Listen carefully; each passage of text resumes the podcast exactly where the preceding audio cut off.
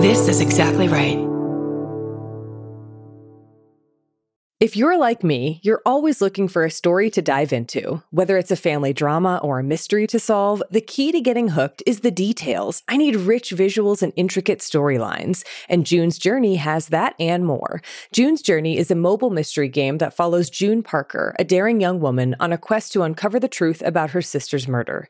This is your chance to test your detective skills because you'll play the game as June herself. Explore beautifully designed scenes from the 1920s like lavish estates and gardens, and don't forget to keep an eye out for hidden clues. And if you play well enough, you could make it to the Detective Club. There, you'll chat with other players and compete with or against them. June needs your help, but watch out. You never know which character might be a villain. Shocking family secrets will be revealed, but will you crack the case? Find out as you escape this world and dive into June's world of mystery, murder, and romance. It's all just one tap away. Discover your inner detective when you download June's Journey for free today on iOS and Android. That's June's Journey. Download the game for free on iOS and Android.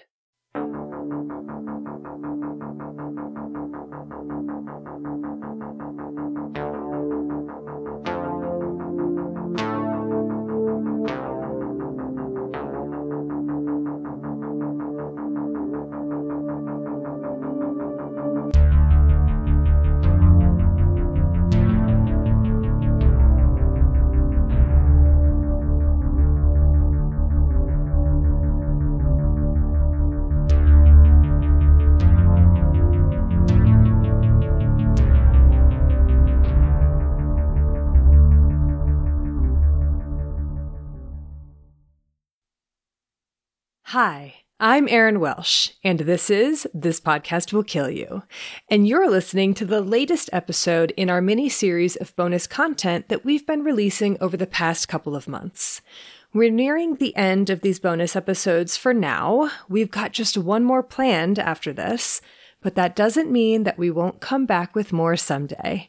In fact, we'd love to do that because these episodes have been so much fun and they are such a great way to explore even more deeply a topic we covered in our regular season episode. For instance, we've been able to dig deeper into the world of the Epstein Barr virus after our multiple sclerosis episode, learn about how koalas are impacted by chlamydia, understand more about the stigma and discrimination experienced by some people living with hepatitis B, and so much else. In this week's episode, we're deviating a bit more from our regular episode topic than we usually do, but I think that makes it all the more exciting. Because this bonus episode covers something that Erin and I have frequently mentioned and expressed our love for on the podcast, but have never taken the time to explore in more depth, and that is coprolites, aka fossilized feces. In our episode last week, we talked tapeworms, mostly about the tapeworms that commonly infect humans. But those tapeworms only represent a teeny tiny part of the puzzle of these parasites. As we mentioned, tapeworms are an incredibly ancient and highly diverse group of parasites, infecting thousands of animal species all over the globe.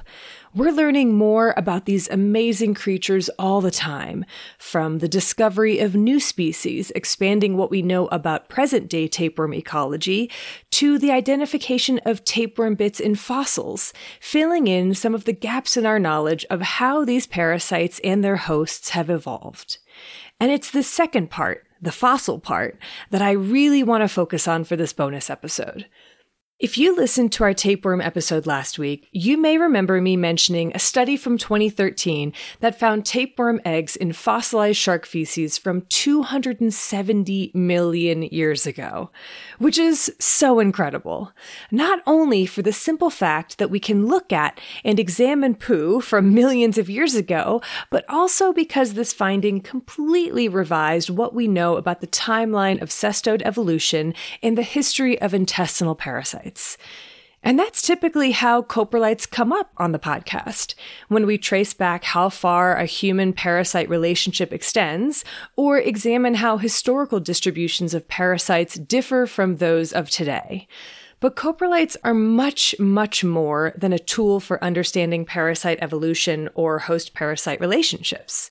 These magic packages, as my guest for this episode has called them, can yield incredible amounts of information on the typical diet of an extinct animal, the ecological relationships among species, and the environmental conditions near the time of fossilization, among other things.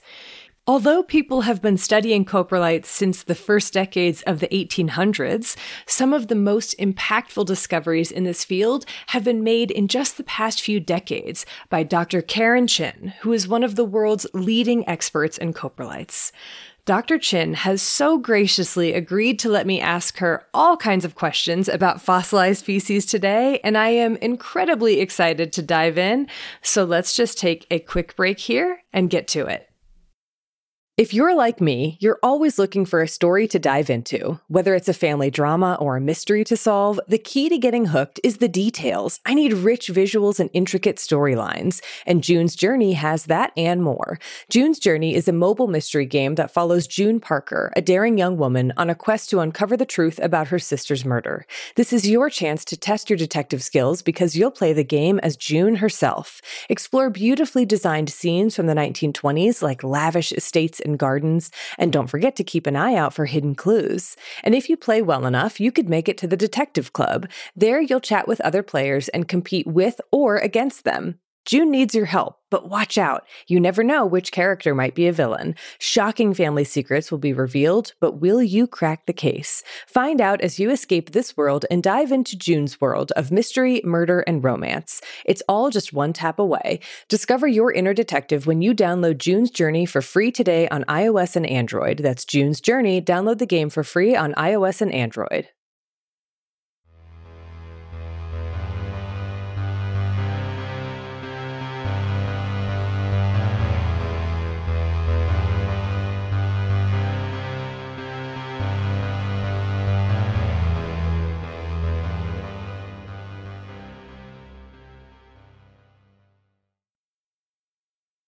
My name is Karen Chin, and I am a professor at the University of Colorado Boulder.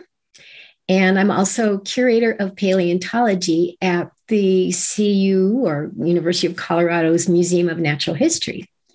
I study ancient ecosystems, and mostly I focus on Mesozoic ecosystems, which is the time when the big dinosaurs were, were roaming around.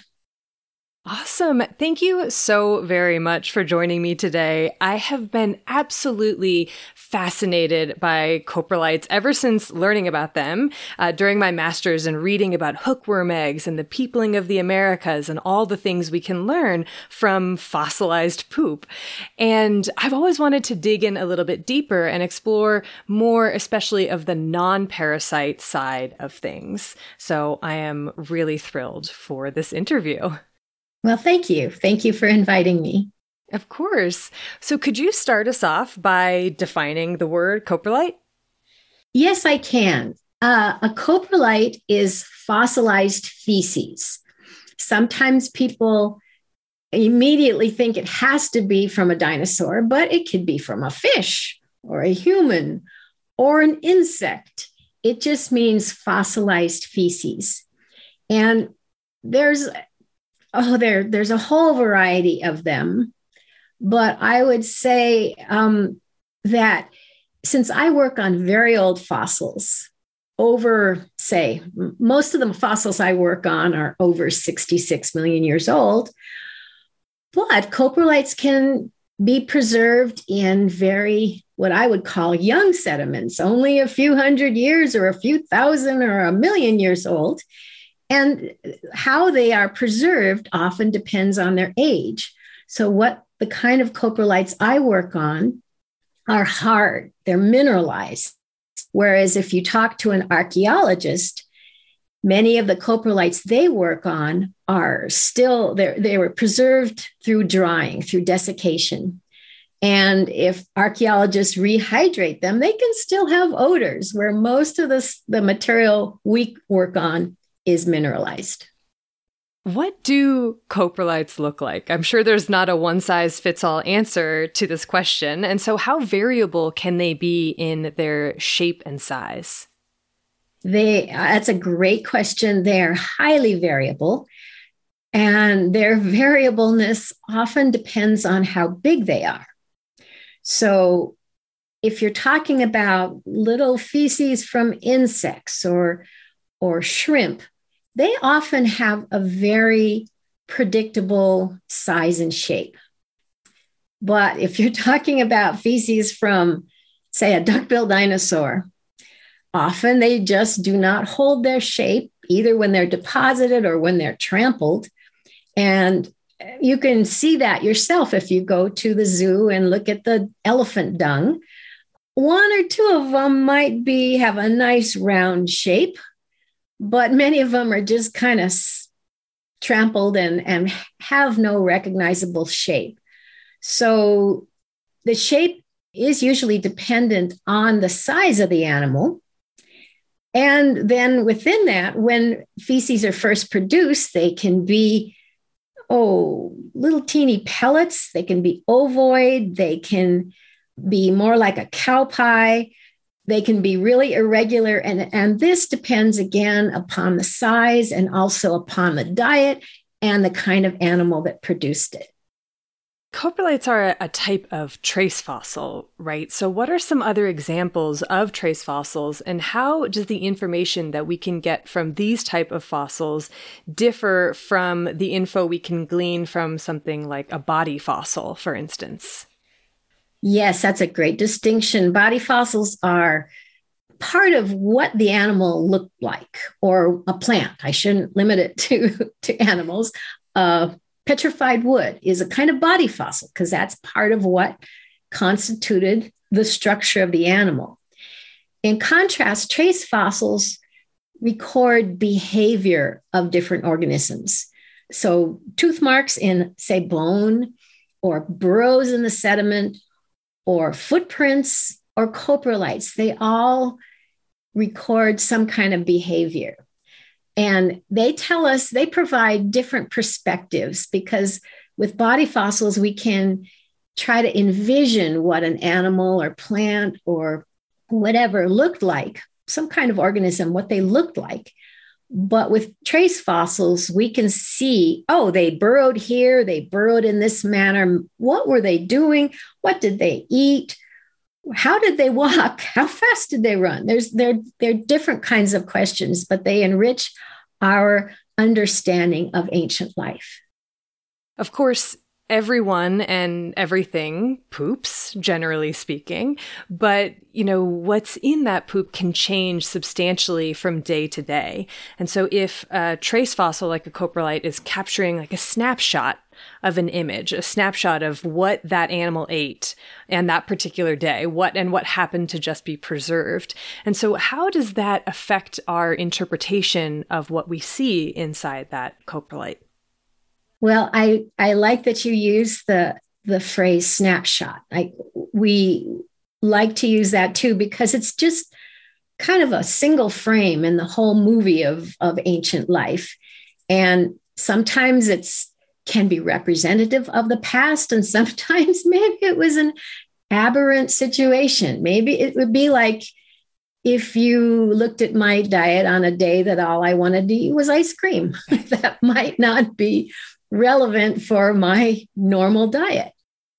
So, you mentioned, of course, that the size of the animal and the type of the animal can really affect what the coprolite looks like simply because of what's in the poop and, and so on. But how does that affect how coprolites form? Well, I guess my first question is how do they form? And then the second sort of add on question is how do things like animal diet or the environmental conditions how do those things play a role in whether or not that poop becomes fossilized? Yes, all those all those factors are super important. If if we go back to thinking about archaeological samples that are only maybe hundreds or thousands of years old, those can preserve in a very dry environment, say in a cave. But if you're talking about older material, the most common method of feces being preserved. And it, it, sounds crazy that we could actually preserve soft material like feces. But if it becomes mineralized, it can preserve it in three dimensions. So the diet actually plays a major role in whether ancient feces were mineralized or not. Because if you're a carnivore, if you feed on vertebrates that have bones or something that has only soft tissue, either way, there, there is phosphorus in bone, there's phosphorus in soft tissue, and that can contribute to the mineral called calcium phosphate. And there's a lot of calcium around, so that's a little easier to come by, but phosphorus is not so easy to come by. So if you if you are a carnivore and have a diet that has phosphorus in it, your feces are more likely to be preserved if they are deposited in under the right conditions. So that means that most of the feces throughout the world in museums are mostly from carnivores, which is kind of counterintuitive because there are far more herbivores than there are carnivores. But herbivore coprolites require an, external source of elements that can help them be mineralized. So, actually, herbivore coprolites are very, very rare. And in terms of the environmental conditions at the time, or maybe environmental conditions nowadays, are there hotspots that we see around the world where there happens to be a lot of coprolite deposits? Yes, indeed. The, the hotspot would actually be the likelihood of whether something is buried or not. And this also works in terms of preserving body fossils. Most fossils can be more easily preserved if they are rapidly buried. And that goes for uh, feces as well, because what happens is if the feces are left exposed on the surface, they can be subjected to rain, uh, so an, an erosion, or animals that step on it, or feed on it, or other things that just decay it. It can be decayed by bacteria. If you bury the feces, you can slow bacterial decomposition. And if the conditions are right, and we're still trying to understand what those conditions are, uh, bacteria can actually facilitate mineralization of the soft material. And again, this seems ironic because bacteria, you usually think of bacteria as decaying things. But as bacteria live, they can produce some substances or change the microenvironment that actually facilitates mineralization. And many experiments have been done investigating the role of bacteria in mineralization. And it may be that many, maybe even most processes of mineralization in place, and I'm talking about in sedimentary environment, I'm not talking about volcanics or magmas or anything, but just producing chemical minerals in place seem to be facilitated by the activity of, of microbes, especially bacteria. And are those bacteria, are they environmental bacteria or like in the soil, or are they uh, internal bacteria as part of like the gut microbiome and shed along with the feces? we are still trying to figure out which bacteria can do this. Um, the thing about feces is that feces have so much, so many bacteria in them but there's lots. So they can be readily preserved if the conditions are right. Which bacteria? That's a, an excellent question. A student that I worked with Dr. Joseph Daniel, he once did an experiment with me where he buried chunks of bone and then dripped a super saturated solution of calcium carbonate over the bone. But some of the pieces of bone had been treated to reduce the numbers of bacteria. It's hard to get rid of everything, but he reduced a lot of them. In the, the, the chunks of bone where the the bacterial populations were reduced, there was very little precipitation of the calcium carbonate that was percolating through the sand and around the bones.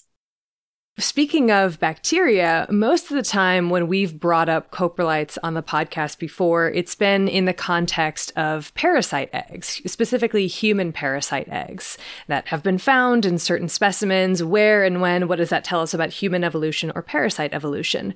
But coprolites can tell us a great deal more about the animal that produced that poo than just what parasites they may have been infected with. So, what are some of the other things that we can learn from coprolites? Yes, we can learn um, several different things, and it usually depends on the kind of preservation of the coprolite that you're examining. I think the most common uh, source of information we look for is what was the animal eating? And sometimes we can recognize some very distinctive bits and pieces. And you have to kind of think three dimensionally because quite often when you're looking at dietary residues in a coprolite, they've been chomped, they've been digested with uh, gastric juices, and then they've probably been changed through geological processes, through mineralization or by bacterial decay. So we look for bits and pieces that can give us a glimpse into who were the victims, who was eaten. Sometimes we see pieces of bone, sometimes we see pieces of shell, sometimes we see lots of leaves. And sometimes those things are very, very difficult to recognize. But we're getting better and we sometimes we can see just a little piece of something and say well that's a piece of bone in most cases we assume that when we find something in a coprolite it was eaten it was food but sometimes we can also see evidence of organisms that were visitors that visited a dung pile after it was deposited and actually one study that i worked on with colleagues we found over um, 140, I don't know, more than that, snails associated with coprolites. They were preserved in them, on top of them. And we examined how complete they were and actually found that most of them were fairly complete. So this suggested that these snails were post depositional visitors because snails actually often feed on dung, uh, snails and slugs, because they like the bacteria in, in dung. And sometimes when people are studying snails, they will put dung out for bait to attract them. So that indicated that in this case, even though we found snails in the coprolite, they were not necessarily eaten. Uh, it's possible that some of them were eaten, but it appears that most of them visited the dung after it was deposited. So this provides another angle of, of interpreting the ancient environment because this shows how waste materials like dung were recycled in ancient environments. So we have diet, we have recycling.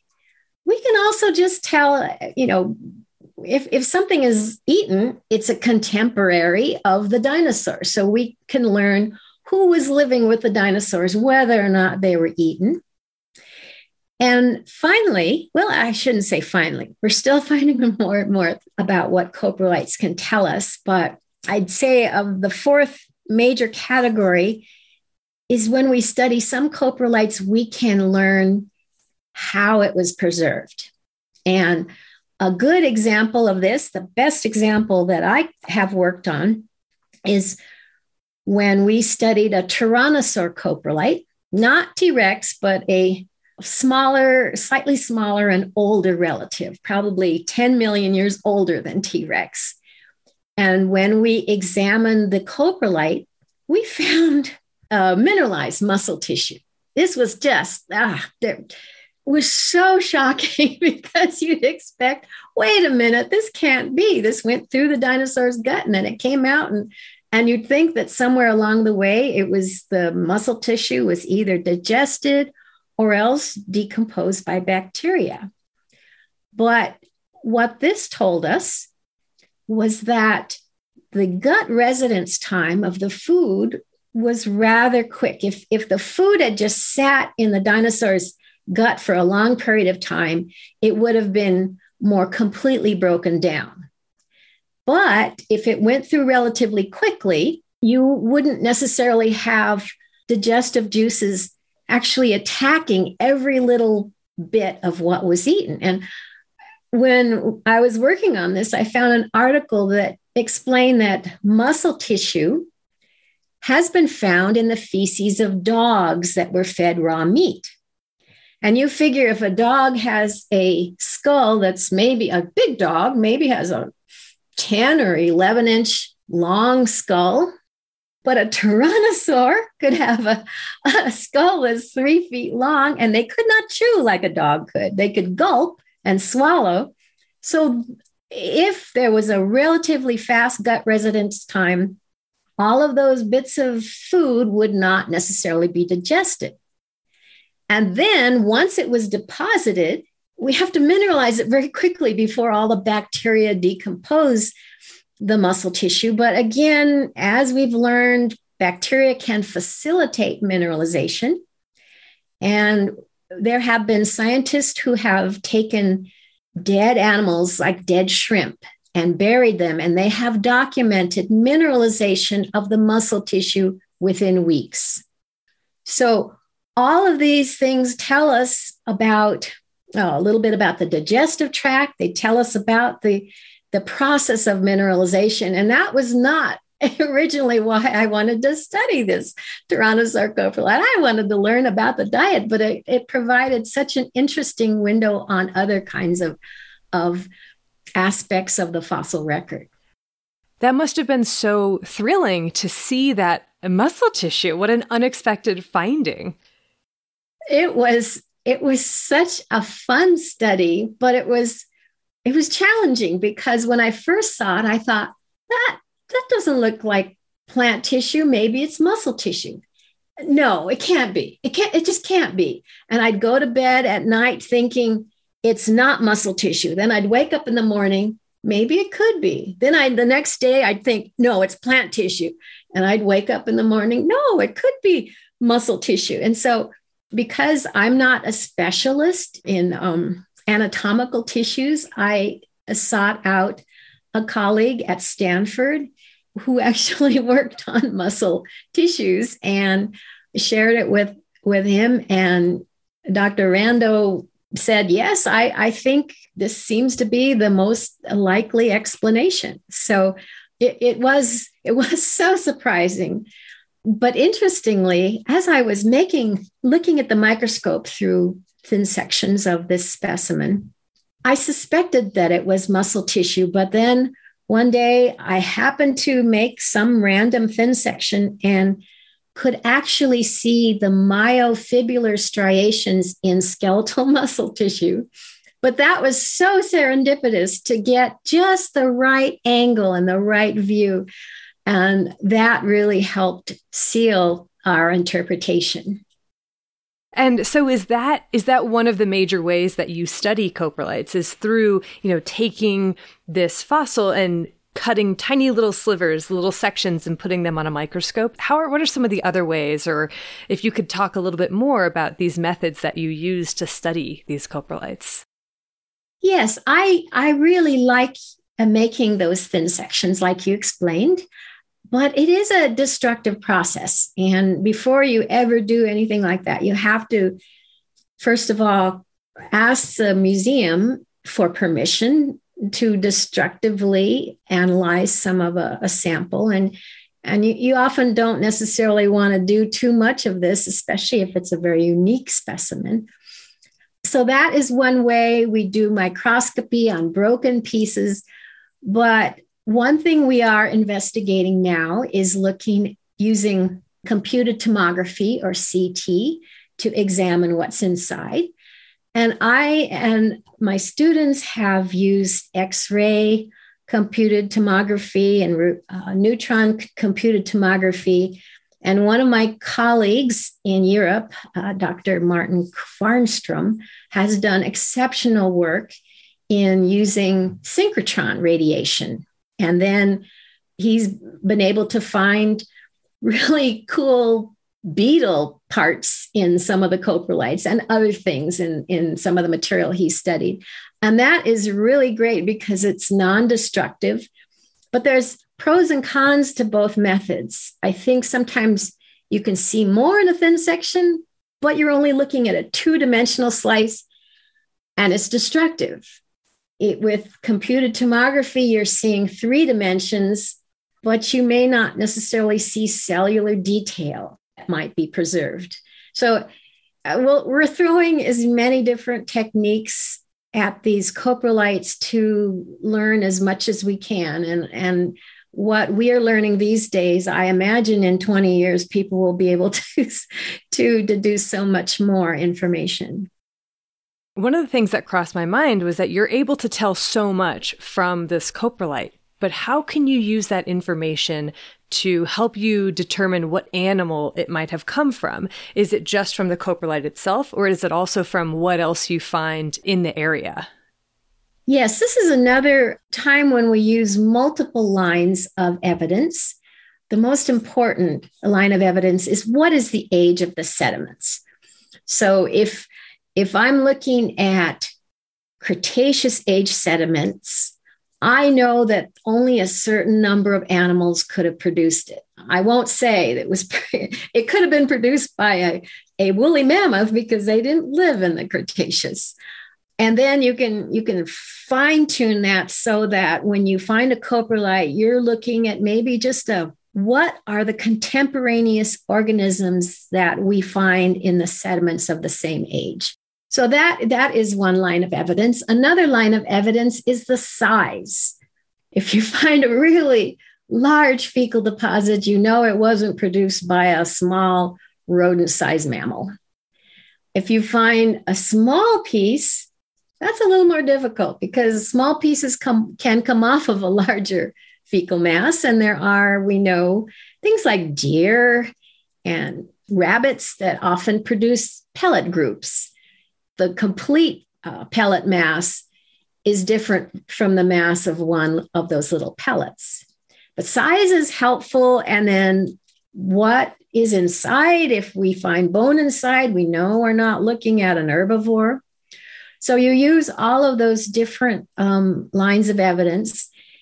And when we actually studied a very likely T Rex coprolite, we measured the volume of it, and it seemed to be about two and a half liters in volume, roughly two and a half quarts. And this would be a very large fecal mass. So we looked at, well, who else lived? Who lived in those sediments that was a carnivore, since we knew there was bone in there? And we found that many of the animals fell into kind of two groups. One were carnivores that were, oh, maybe a couple hundred pounds roughly. And then there was T Rex that was much, much larger. So, um, between looking at the animals that lived at the same time, the fact that there was bone in the diet, the size, we were pretty confident that this fecal mass was produced by T Rex. But with a coprolite, you often will never know. It's quite possible that a large animal that was not T Rex passed through the area at the time, defecated, and did not leave. Um, did not leave any bones behind. So always when we talk about who produced the coprolite, I always put probable coprolite from such and such an animal in front of it.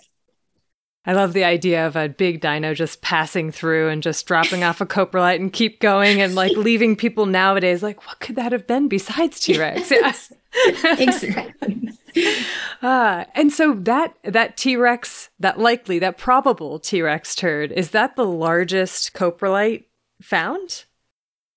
No, no. We've since found coprolites that are on the order of six to eight liters in volume. And that's just the ones that I have looked at. I know other people keep finding large coprolites um, that may or may not be published at this point. Um, but I'd say those are among the largest we found.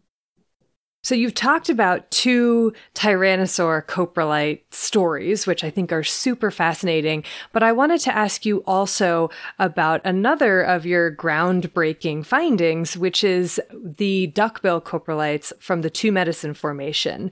What did you learn from these coprolites about duckbill diet and maybe dung beetles? Yes, this was one of my favorite studies. Um, we found well, I should say it was my boss and mentor, Dr. Jack Horner, that originally found these weird rocks that had lots of plant tissues in them. So, for my doctoral dissertation, I studied what is the evidence that these are actually coprolites that, like Jack thought they were. And we found good evidence that they were from the geological evidence and the contents. But another aspect of these coprolites that was so interesting is that many of them had burrows in them. And I immediately thought, oh, dung beetles. But then I thought, well, I'd never be able to tell a dung beetle burrow from a worm burrow. So I can't say that these are dung beetle burrows. But when I was studying this project, I was contacted by Dr. Bruce Gill, who was a dung beetle specialist from Canada, and he asked about the burrows, and I I just said, well, yeah, there's burrows, but we can never tell who produced them. And he said, well, why don't you send me some photographs?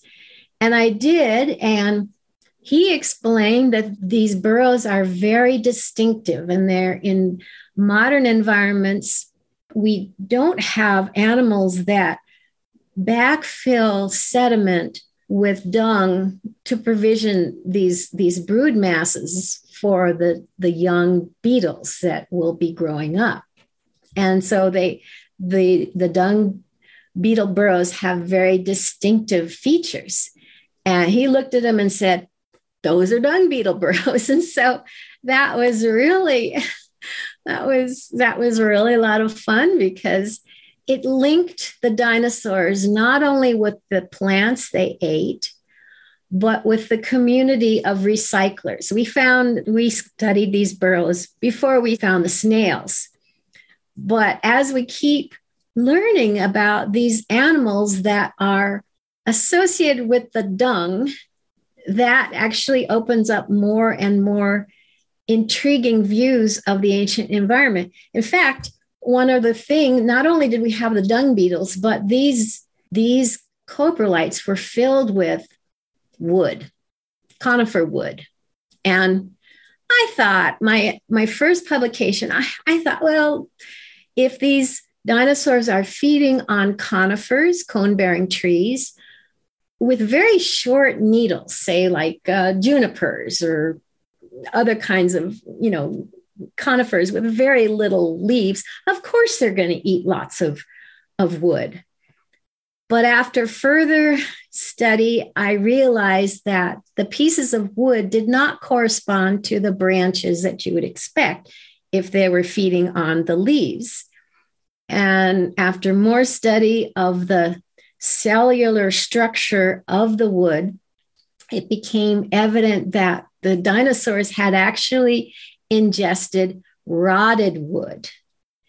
And this is, it seems surprising. A lot of people will say, well, maybe it just rotted in, uh, maybe the structure of the cells occurred in the dinosaur stomach, but it gets a little complicated. But I'll just say, in order to get the cell structure we found, you have to destroy a component in wood called lignin.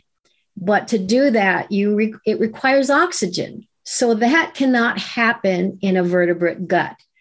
So the structure that we find in the coprolites, where you find the cell structures are broken apart, could only have been done by a white rot fungus that would have occurred before the dinosaurs ingested it.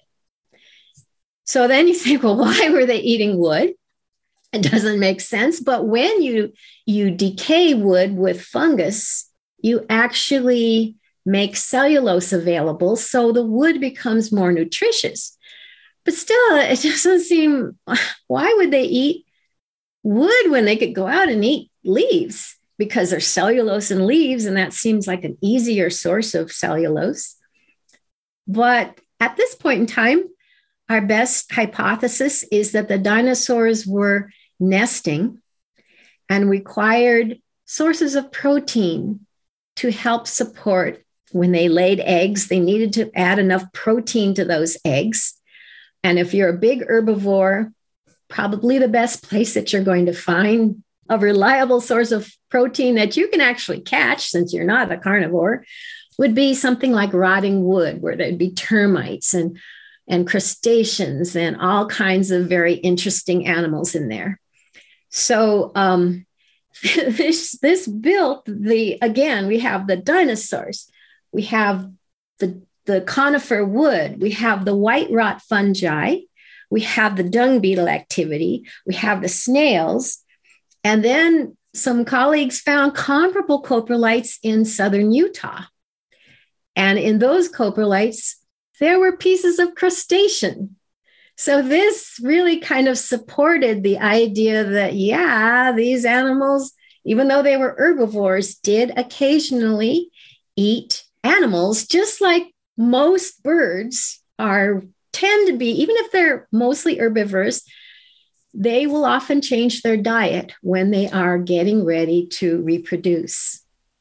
That is so incredible how you can build this world and paint this picture from one like from this these these fossils this fossilized poop. It's so beautiful. I love it. I just love that. That's amazing.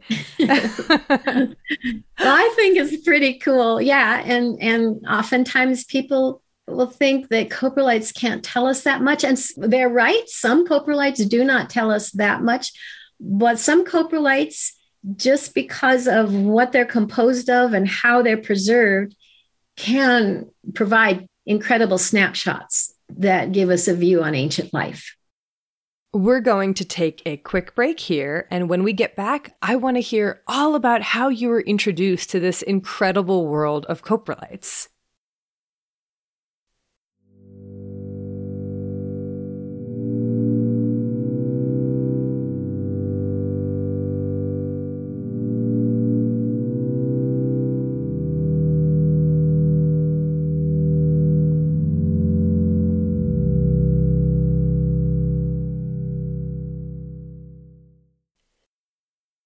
Welcome back, everyone. I've been really enjoying hearing all about the science of coprolites, but now I want to hear about you. How did you become interested in fossils in the first place? Were you one of those kids that just love dinosaurs, or did that love kind of spark later on? I really thought dinosaurs were cool when I was growing up. I had, like many young kids, I had a dinosaur book, but I never really thought in, I never really envisioned myself studying dinosaurs when I grew up. I was interested in the modern world. You can walk out your door, look at plants and animals, and I just thought it would be so frustrating to try to study something that we can never see again. So I was really quite surprised by my reaction when I started working for Dr. Jack Horner. I was working as a preparator cleaning and gluing dinosaur bones together. And then I went out and the, visited their field camps, and I started also researching researching paleontology to help write text for the exhibits. And the more I learned about it, the more I was I was I was hooked. I, I just I I couldn't get enough of it, and I it was so ironic because uh, again I never thought that I would study something like that because I really thought it would be too frustrating. But instead, it just, different people have different affinities for different subjects. And I found that this studying paleontology really fit the way I think. And when did coprolites come onto the scene? What was the first coprolite that you remember looking at or studying? That would be the ones from the two medicine formation that Jack found. And I never even thought that foss- that feces could be fossilized. It wasn't until I was reading and writing exhibit text that I learned that people had found it. And so I, I ran to, to talk to Jack and I said, Did you know that people have found fossilized feces. And he said, Well, yeah. And I found some too. And I was just shocked. And so I said, Well, at the time I was working as his histological technician. So I was cutting up bone pieces to look at the patterns of vascular tissue so he could make inferences about physiology and phylogeny of dinosaurs. So I was already used to cutting fossil mineralized samples. So I said, Well, can I cut a piece of this and make a thin section? And he gave me permission to do so. And when I looked into the microscope, I looked at that slide, I could see ancient plant cells. And it just kind of, it was a real thrill because I realized I was looking at evidence of plant dinosaur interactions. And what a cool way to look at how dinosaurs interacted with with other organisms in the environment. And that's when I got hooked. You are an absolute pioneer in the field of coprolites. How have you seen this field change over the course of your career, either in terms of technology or just generally speaking? Well, I have found some interesting things. Um, I studied some interesting projects in coprolites, but I don't know I would like to point out that people knew about fossilized feces before they had ever named dinosaurs. so over a hundred years, and there have been many, many people who've done some really cool work on on coprolites. So I don't want to claim I'm the only person that was studying them. Lots of people have studied them, but I will say that um, studying coprolites is not easy. It's it's really hard and it can be very frustrating because unlike with a with a bone you can pick up a bone and you say okay that's a bone and i can figure out who it was or a shell or wood. But when you pick up uh, something that you think is a coprolite first you have to say well wait a minute what is the evidence that this is fossil feces? Some of the material we look at is and some of it isn't. And then you may look at it and and find nothing recognizable in it. And you may not know who produced it. So it's really, really challenging. So it helps if you're studying some really spectacular examples. And I have been lucky to study some of those spectacular examples. But I think that these days now people are looking at some of the even more difficult ones to study and they have been making conclusions you know examining specimens that i may not have uh, started to study before and finding new things just documenting things all over the world. Uh, people all over the world are studying coprolites. And like i mentioned my colleague is is using synchrotron radiation and people are looking at other ways to study them. So I, I think it's really an exciting time for trace fossils because quite often body fossils get most of the attention because they tell us about great big or weird animals. But at coprolites, they're they're interesting, but they are more challenging to study. And I'm so pleased that more and more people are studying them these days. One of the things that I really admire about you is just how much outreach and science communication that you do. Can you talk about why you feel it is important for scientists to connect with the public and share their work? I think sometimes people think of science as being a black box, that scientists have these answers to things that maybe some people may not understand how we came to those answers. So I like talking about my work because it's easy for people to get excited, especially kids, about dinosaurs.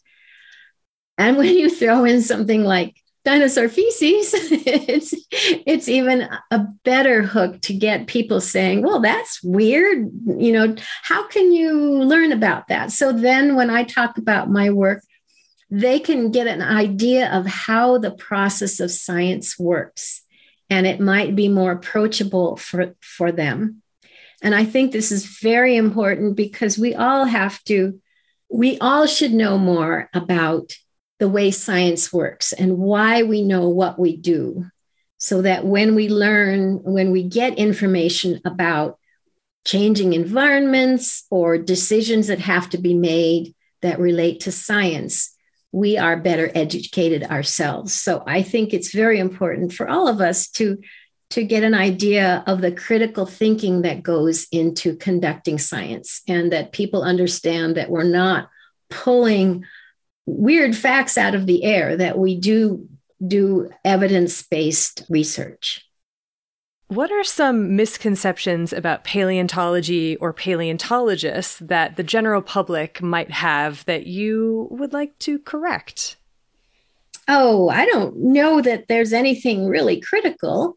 Um, I'd, I'd say that a common misconception sometimes is people think that paleontologists and archaeologists are the same, where paleontologists study ancient organisms, non human organisms, and archaeologists study human organisms. But I don't even mind if people call me an archaeologist because they're they know we study old things. Um, and that's fine. Another common misconception, and I don't, again, I don't think it's a bad thing, is that people often think we get to spend all of our time out in the field with our pick in hand and finding new stuff and and that is so much fun to do. And i i should say that i have colleagues that can spend months and months out of the year but for the rest of us many of us have to spend more time than we'd like to admit sitting in front of a computer uh, trying to write up or describe our results so it, it can sound very glamorous and some of my colleagues do have a very glamorous lifestyle but for the rest of us, sometimes we get to go out in the field for a little while and then spend the rest of the time in front of the computer. But again, I don't mind these misconceptions because I think I just am happy when people are interested in, in science. Do you feel that graduate students in paleontology are getting enough training in communicating their science to the general public? I I do think I see more and more interest in graduate students in in learning techniques to communicate the science. I really do think that there is a growing awareness of how important it is to communicate science. And i'm delighted to see many graduate students volunteer to work in museums to do outreach with people to go out in the community. And that's a development that i'm delighted about I've got just one more question for you before I let you go. Do you happen to have a favorite coprolite pun? I'm sure you've heard many over the years. Okay, well, I'll I'll tell you my oldest one. And because it's the oldest one, I know some of my friends uh, tend to groan every time they hear it, but um, I'll risk that if they happen to hear this coprolites are very challenging to study, as I mentioned, and because you often do not know, first of all, if it's a coprolite or who produced it. So I often like to tell people that my work is challenging because when I study a coprolite, I may not know who dung it.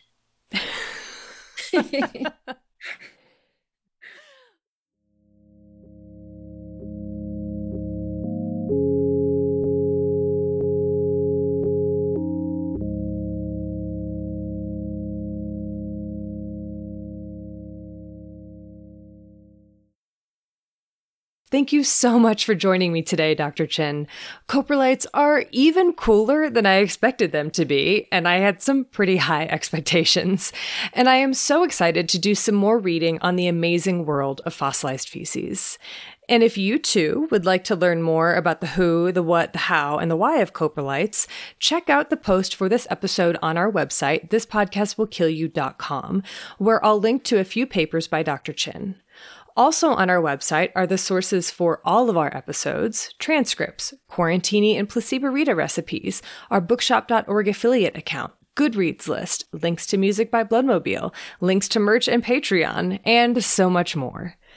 Listen, follow, and leave us a review on Amazon Music, Apple Podcasts, or wherever you get your podcasts. And don't forget, you can listen to new episodes one week early on Amazon Music or early and ad free by subscribing to Wondery Plus in the Wondery app. Thanks again to Bloodmobile for providing the music for this and all of our episodes. And thank you to you, listeners. I hope you enjoyed this deep dive into dino poop. And a special thank you, as always, to our wonderful, generous patrons. We appreciate you so much. We've got a brand new episode on a brand new topic coming out next week. So until then, keep washing those hands.